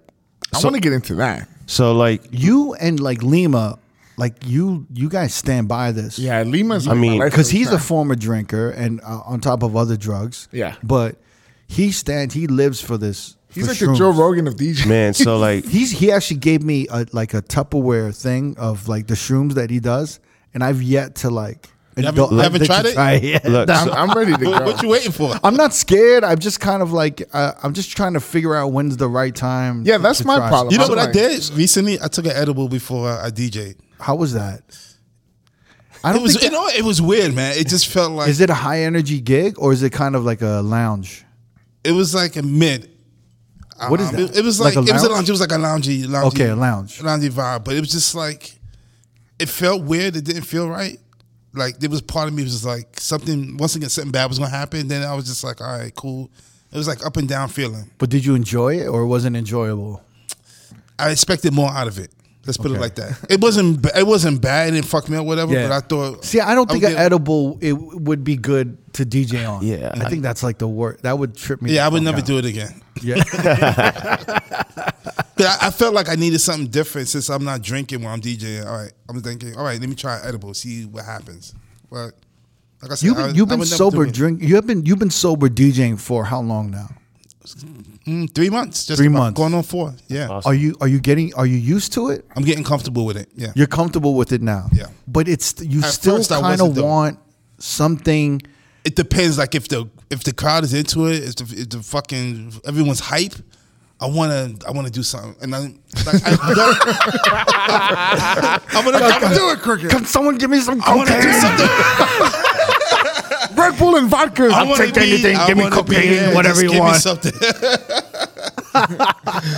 but but but Whatever you're on, I want to be on. Just give, Isn't give that to crazy me. though? It's like when Throw you, money in when, my you, mouth. when you got it popping, you just kind of want to feel some kind of stimulation, right? Yeah, man. I want to you feel what they feel. What they feeling over there? Like you just like you were rocking with the crowd, you got it jumping, and you just like I want to feel something. Like I want to be there. it's it's for me. The one the one thing I hate is like if I had a great night Mm-hmm. and I'm like, oh, I want to celebrate or I want to share with some. I want to talk about. And you want to keep it going. yeah, I want them like, yo, like tonight was dope. Like, and, Yeah. I, and then it's like, I just gotta, you guys gotta learn to be like, all right, let's go back to the hotel and go, to sleep. Yeah, Dude, that was like my hardest thing. Like when I was drinking, like I, like you know during the pandemic, like we'd throw house parties from like 10 p.m. to like Right. six in the morning. So then when things started opening up and two two o'clock closed, you were like, damn, I want to still keep, keep going because. Yeah. I've been locked up in this house for so long and all that, and then you start realizing You weren't locked up for anything, motherfucker. But go ahead. You still going, man. but I mean, honestly, like, so if you ever want to try it, do it somewhere where, for example, like, how about you go do it when you go to everyday people? Do like a microdose. Yeah, yeah. I'm not. The thing is, I'm not afraid to take it. I'm afraid. You know, Yeah. I just forget. It's to forget to be like because you gotta. It's in a powder form, so I gotta put it in water, or I gotta, you know, I gotta do something with Yeah, it. yeah. You know what I'm saying? So like, It tastes nasty. I just gotta plan it out. tastes you know? nasty. But What do you do? I mean, can you like explain it to me? You take So- like a you mix it with water, right? Well, so here, this is what happens: is like, uh, tell me if I'm wrong. Okay, there's different ways. You what you want to do is you want to get a supplier that's either finding them or growing them or I don't know what the Mm-hmm. fuck. So you get them straight from them. From what I heard, it could be eight hundred to a thousand per ounce or pound. A pound? Pound. A pound. Yeah. So like eight hundred to a thousand per pound, which is a lot because the fucking mushrooms are like light, Yeah. right? yeah. And then what they do is a lot of them like blend it. So mm-hmm. it goes into a powder form. And then once it's in a powder form, you can put it in water mm-hmm. Or in you can- capsules. in capsules, and then I think capsules are probably best, right? Or what? What do you think? I eat the real thing. You just eat the Yeah, mushroom. take the I, I eat the mushroom, the real thing. You, You cut, know? you, know cut, how you much cut- to you cut the take? middleman now. You just take that shit. I just yeah, I just take that shit, you know, and so you're not cutting it up, like no, so I'll cut it up. Sometimes I'll put it in a capsule and then eat it. But like Yeah. you know, you But you- don't you think that's more controlled? Like you like I can take three capsules, or does it matter because the mushrooms are all different? it just depends because some like mushroom leaves are gonna be like much more potent than others, Right. right? But like you kind of know like just ripping that little piece and you take it, you kind of know like the first like 30, 40 minutes, like an hour, like how you're feeling, like you know, you start your your energy starts coming up. So what do you start with? Like a, something the size of your thumb? Ah, man, honestly, probably half of that. You know, like Oh, wow. because you just don't know how like your body like obviously a lot of psychology becomes ahead. Like you don't know what your mood is and all that. You know, like depends if you ate, you're probably gonna need to take, take more because it's gonna take a while to digest. Right, like right. all these like things come in mind, but like you know, you always want to do it like 30, 40 minutes before you're about to do something. That way you kind of like get used to the feeling, and then from there, you just appreciate what you have. Like like for example, when I DJ on that man, I have some of the best sets. And the only reason why is because like you kind of see like it's like much brighter in a way, and the room is much brighter. Yeah, like e- e- edibles, you feel heavy, right? Right. When when you take edibles, you feel heavy. Um, you your your movement feels sluggish. Everything's Yeah, slowed down, it's, it's right? like off. Something is off. But shrooms is very clear, Mm-hmm. and everything, and you, you, it's like you, you don't feel any like uh, slow motion or anything. But if anything, like it, everything intensifies a little bit more, right? A little bit. I mean, and it, that's the thing. Like, there's studies right now. Like, there's places that I think I think California just made it legal, to be honest. And um, Did they? yeah, I think so. And it's been helping people that are like schizophrenia. You know what I, I mean? mean, I'm telling. Oh, really? yeah, like I heard, well, I heard like shrooms is like booming in LA right now. It's like the fucking. It's. I mean, now they're making gummies now. Like you can buy gummies instead. Oh yeah, of what's his name? Um, A bootleg yeah, Kev. Bootleg Kev. He has his own tops. Yeah. and he was telling us about. How Yeah, I mean, and honestly, like, there's no hangover. Like, the only way you'll get a hangover is like you're trying to fucking have a trippy ass night, you know, and like, Right. how much do you take a day? man, And and the hangover is more about dehydration. Right, anything, right, right. Yeah. So I mean, you know, I don't take it like religiously, like unless like I want to, just because like for the because mm-hmm. But like, I probably try to have like less than like less than a gram and like for the full night because like you're not trying to be fucked up while you're DJing, you know, and just take it piece by piece, like you know, and if you don't feel it, just wait for it because I've done the mistake where like, man, I'm not feeling anything, and then it just like I mean like for my bungalow closing party, I kept taking it. I was like, I'm not feeling it, and it hit me so hard that I couldn't even feel my feet. And I was just like, I'm oh. floating. I literally felt like I was floating. I was just like, oh fuck, like. And the funny part was like me DJing, like, and the thing is like, you see the music and like you appreciate the music, you see the crowd and all that. Wait, wait, rewind. You see the music? Like, what are you talking about? Like, like, it's, He's like, the notes just floating. No, it's I want to say notes, but it's like you see what you're doing. It's like lining up the room, and it's like a, you're in a happy place of what you're doing because you're passionate at what you do. You know, Right. And then then you see the crowd react. You just like that intensifies your energy. You're just like, man, like all right. It's like Does, do you feel like when you're on shrooms, you're more grateful for Oh. the for the the experience of DJing feels more like a service, like a gratitude of like I'm giving you, and 100%. you're seeing them react, so they're giving you back. one hundred percent. That's exactly what Lima describes when he's talking about DJing. But Lima takes it on an empty stomach. well, I think well, I think that's the most. That's when you can kind of control. It Yeah, a that's little when bit you. more. Yeah, that's He says he wakes up around six o'clock, takes it. He wakes up around eight, and he's ready to go. Yeah, so like, and the thing is too, it wakes you up. It doesn't make you like drowsy and all that. It actually like wakes you up and it uplifts you, you know. And the thing is, be ready just to have a smile. You're just gonna be smiling, like literally, like Yeah. people would hit me up like, "Damn, you're smiling. You're in a great mood today." I was just like, "Oh yeah, I'm kind of shrooming." Is there any bad after effects of it or no? if you do too much, yeah, you'll you'll wake up like very exhausted, tired because it's like you got to think about it. Like it's not like a drug, but like obviously it uses your dopamine and all that to kind of like process your brain. and all that. Take more and just yeah, like you know, if you end up overdoing it, then yeah, you're you're gonna wake up like super tired, and then obviously you don't want to trip balls either. Like that's when it's just like you're stupid to do, you But know. there's no like, there's nothing like really destructive like what liquor does, Yeah, or like no. cocaine or anything else. right? None at all. None at all. I mean, Which is why everyone's kind of moving towards that a little bit more. I mean, I Even mean, so, more than marijuana too, because the THC and then also like the lung thing with like smoking and like vaping, people are avoiding that. They want like a clean high, a more clean high with shrooms. yeah, and I mean, I've even talked to some of the top DJ guys like recently, and they're doing the same thing. Like, Yeah.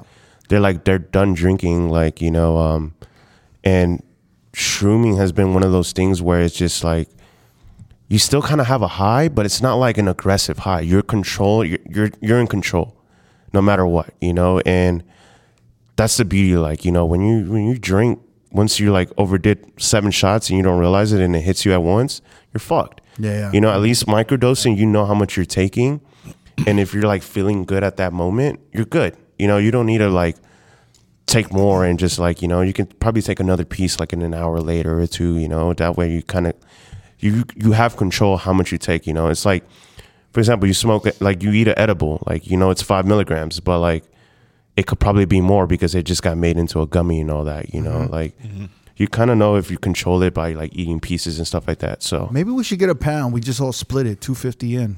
So I think it's a thousand a pound. We I'm all down. put two fifty. That's a lot though, right? that's a fuck ton of shrooms you don't need that much For, it's like between four supply? though, it's you like got, a, you got to think about it. There's you know? there's 28 ounces in uh there's 28 grams in an ounce, right? How many ounces are in a pound? Sixteen. 16. That's a fuck ton of shrooms. Yeah. four ounces. we could each. probably do. That's a whole ounces. year's shrooms. That's a year's supply almost probably. Do they go bad? No. I don't know. I, I don't. Think they do a little bit. It's like the Yeah. Quaaludes. Just get stronger. We could probably start with a quarter pound. quarter pound. Yeah. I Let's think go so. for the pound, bro. Just I know. Might as well. Fuck it. go Go for to the quarter if, it, if it's Every dope, day Then we we, do it. then we go for the pound. I start dealing that shit. In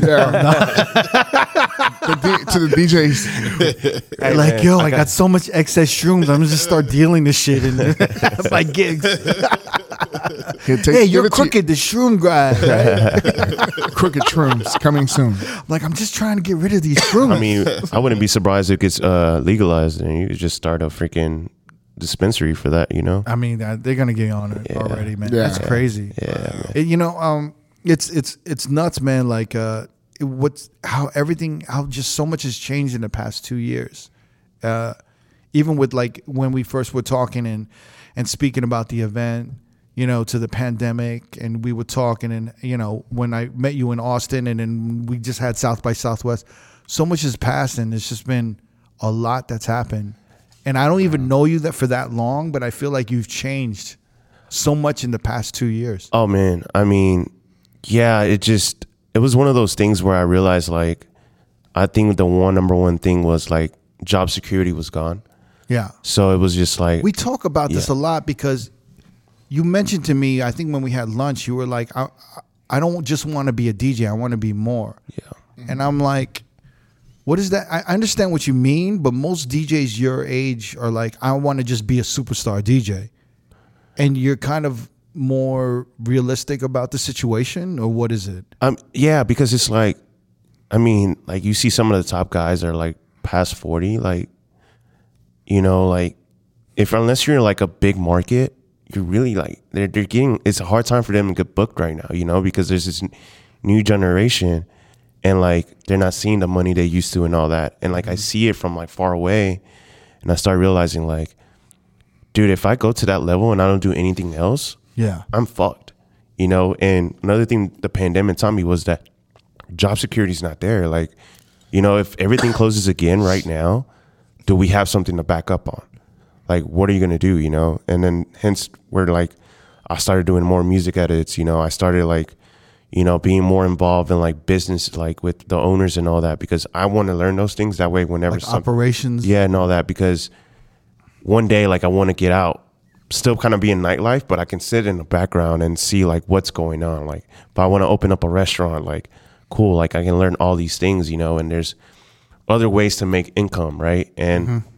because yeah, like being a rock star is cool, but it does not last forever. And that's what I tell these guys: like, appreciate what you have now, but do something with that money like you can buy the most expensive Rolex, all the like expensive shoes and all that, but like what's that going to do to you when you're like 35, 40, 45, 50, 55, 60 like eventually you phase out, the new generation comes in, the new young DJs come in. And you know they're going to book the young guys that have the new following, the TikToks and all that, you Yeah, know. yeah. And so you start realizing like, damn, I don't want to be that like ever. Like I want to do more. I want to be able to like like show guys that hey like you can be a you know entertainment director you can be a a host like for like a venue and all that you know and still be a dj and and still handle things that way. Because if you're if, if you're already in nightlife and you're good at it you can do more instead of just being a dj you know? If you're a good producer eventually if you phase out and you're a good producer you can be a ghost producer and still make money you know? Like I, I know guys that were making a fuck ton of money during the pandemic ghost producing. That way whenever everything opened they saw all these songs and they released an album. They were ready for touring and all that you know? And that's one thing i started thinking about like man maybe i should start producing more like and then i got into like making music edits and all that you know? And that's helped me a lot too like you like i've gotten to network with some of the like top djs who are like hey man i play your music edits a lot and all that. So that's helped me and and i always tell like the young guys like just don't go collect a check be a brand like make yourself a brand like make yourself be a presence where like yo if you book this guy this is where you're gonna get you're not just gonna get one thing you know Yeah, yeah. It's it's, it's funny. Like uh, I always think back when I when I first moved to Vegas, and it's like never. Remember when the Light Group they came up to you and like, hey, you know, like because because Never was like very instrumental in bringing me out to Vegas, and then like they went to Never and was like, hey, would you like to be a music director? And then you were like, nah, I'm good. I was yeah, exactly. Yeah. but what was your worry at that time to not take that opportunity? You just didn't want to like. I didn't deal want with the, the, stress. exactly yeah. At the time, yeah, I didn't want to deal with. I mean, I- and I- especially the people who I was dealing with, Yeah. yeah. would have had to deal with. I knew it would. It wouldn't have been good. yeah. So that's another. That's one of the reasons why I see. I, see your perspective because I remember it was so chaotic and it was so everyone was getting yelled at and everyone was like, Yeah. it was like a, a crazy time. Mm-hmm. But do you ever think back and think like maybe I should have tried it or like you're just kind of like, once in a while, I do think maybe I should have tried it, gave it a gave it a shot, see what happens. Yeah, yeah. But I have no regrets though uh, doing it. I mean, at the end of the day, it's a resume, right? That's your resume. Like, if you did it one time, and let's just say you're good at it, and you find your niche, like you can go to the next company and be like, "Hey, this is my resume. This is what I've done. This is the resources I have. This is the connections I have. Yeah. let's work." Mm-hmm. And then boom, it happens. You know, and you know that's the thing. Like, you know, the more you know, the more you can help in nightlife. The more you become an asset, and that's why you're gonna get booked more. You know, or you're gonna be used more. Like, hey, Christian, I'm doing this event you know any DJs that can help me out? And I'm like, here, these are some of the contacts you did. And that's what Nice did too. Like, you know, that's what we both did, you know? Yeah, yeah. Like we got hit up. We were like, man, me and, me and him were even talking about starting a company. Like maybe we can start like a wedding company where we buy our own equipment. You know, they because I hate doing weddings. He hated doing weddings, but we had guys that were really good at weddings. So we're like, let's just start a wedding company. Shoot, after hearing your wedding podcast, I was like, man, there's a lot of money there that There would, is. you know, that There's a lot of money in event in events Yeah. in general. Now, Private like just not even uh, weddings, just ev- any events in general, man. It's uh, it's definitely a business worth building. You know, Uh, you just need a good, a good set. Uh, you need a good structure, Right. You know, and you need to like put together a, a very structured company with like procedures and everything like that. Because like if you if you if you set it up right, it's like that company will run itself Yep. for like five to ten years or more, with very little adjustments. and then you just play once or twice a month, you know, and Yeah, just yeah. call it a day, you know. Um, yeah, it's just you know you got to make sure you got different avenues in order for you to to uh, to to to be different, and you know because like like I said, I don't if I lose my hair at like 50 and I'm still DJing, I don't want to do that. Like just, Really? Yeah, I, I just don't. You know. You know, I, it's funny because I, I see older DJs, and it it actually like I don't know, like it makes me, it it's inspiring to me. That they're still see- going. I was about to say I, Yeah. have, I have no hair. I'm, I'm still. you lose your hair. no, like you know, like Neva, it's inspiring to me. Like you know, he's. It's funny, like you know, when you when I see him DJ, he's still on the new music. He still plays it kind of like better than a lot of the younger DJs. He can do mic work, and it's crazy. I was talking to somebody. I'm like, yo, why are we still all? Why are we all still working? Like a lot of my homies are in their 40s, late 30s. I'm like, why are we still working? Like the younger generation should have took over by now. Yo. I think about that all the time as well. But it, but their approach to DJing is completely different from our approach because we came from like a reading a room, bottle service Mm-hmm. crowd, keeping the room, and their approach is they want to be Diplo.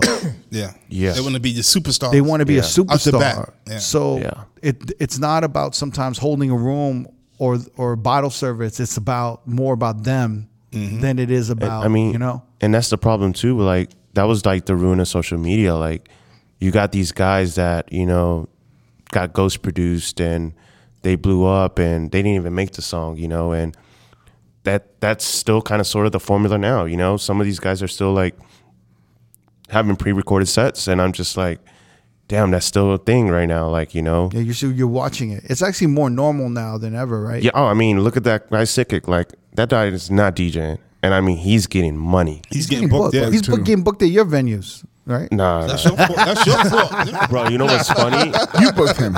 you know what's funny is like we were sitting in the in the table and like we got offered like for it. My DJ side was just like, nah, don't do that. But if I would have done it at a business side, the way he sells out like the, the tickets, He sells out though, right? he sells out, and I mean he's making way more, five times more than what we got offered back in the day. And I was just like, and he's just doing a thirty minute pre recorded set, he only performs for 30 minutes. thirty minutes. Wow. And he's getting Figured out. probably he's, he's getting like from what I've been hearing, he's been getting like fifty k, 50K. Good Thirty for him. minutes, bro. thirty minutes. Pre-recorded. Pre-recorded. Not even him. pretending like to touch those things, you know, like because he's using Serato, but you can't do all that in Serato. Come on, like let's be real, like you know. And I'm just like, I saw I saw some videos of Sickick like DJing like in live and he's hitting the and I thought I was like, "Oh, maybe he's really doing it." But he's not hitting it's all pre-recorded. it's all pre-recorded. For real. Yeah, it was really good to have you here. I appreciate and, and it. you know, and I'm really glad we got to talk about uh, DJ Nice. Of course. And uh, you know, uh, show him some love and some tribute and and to express like just how how much he did for Austin. And uh, and he was a New York, you know, he's New York brethren, so we got to show Rest love. in peace. man. He's always been really, really, really generous and so kind. So you know, Yeah. rest in peace. Thank you. Yeah, man. Um, you know, I there's days I like I wish I could text him now, but I mean, at the end of the day, like the biggest thing is like keeping that legacy he did in Austin. So Yeah. rest in peace to Nice, man. Like for sure. Yeah, man. CRG, thank you for coming through, man. Appreciate it. you, Guys, appreciate it. Yeah, man. Thanks for tuning into the Road Podcast. Don't forget, every Wednesday we have new episodes on all major streaming platforms. And every Thursday, the video versions go up on our YouTube page. Please subscribe to our channel, youtube.com slash road podcast. And to find exclusive clips of the pod, please visit youtube.com slash DJcity. And we'll see you next Wednesday.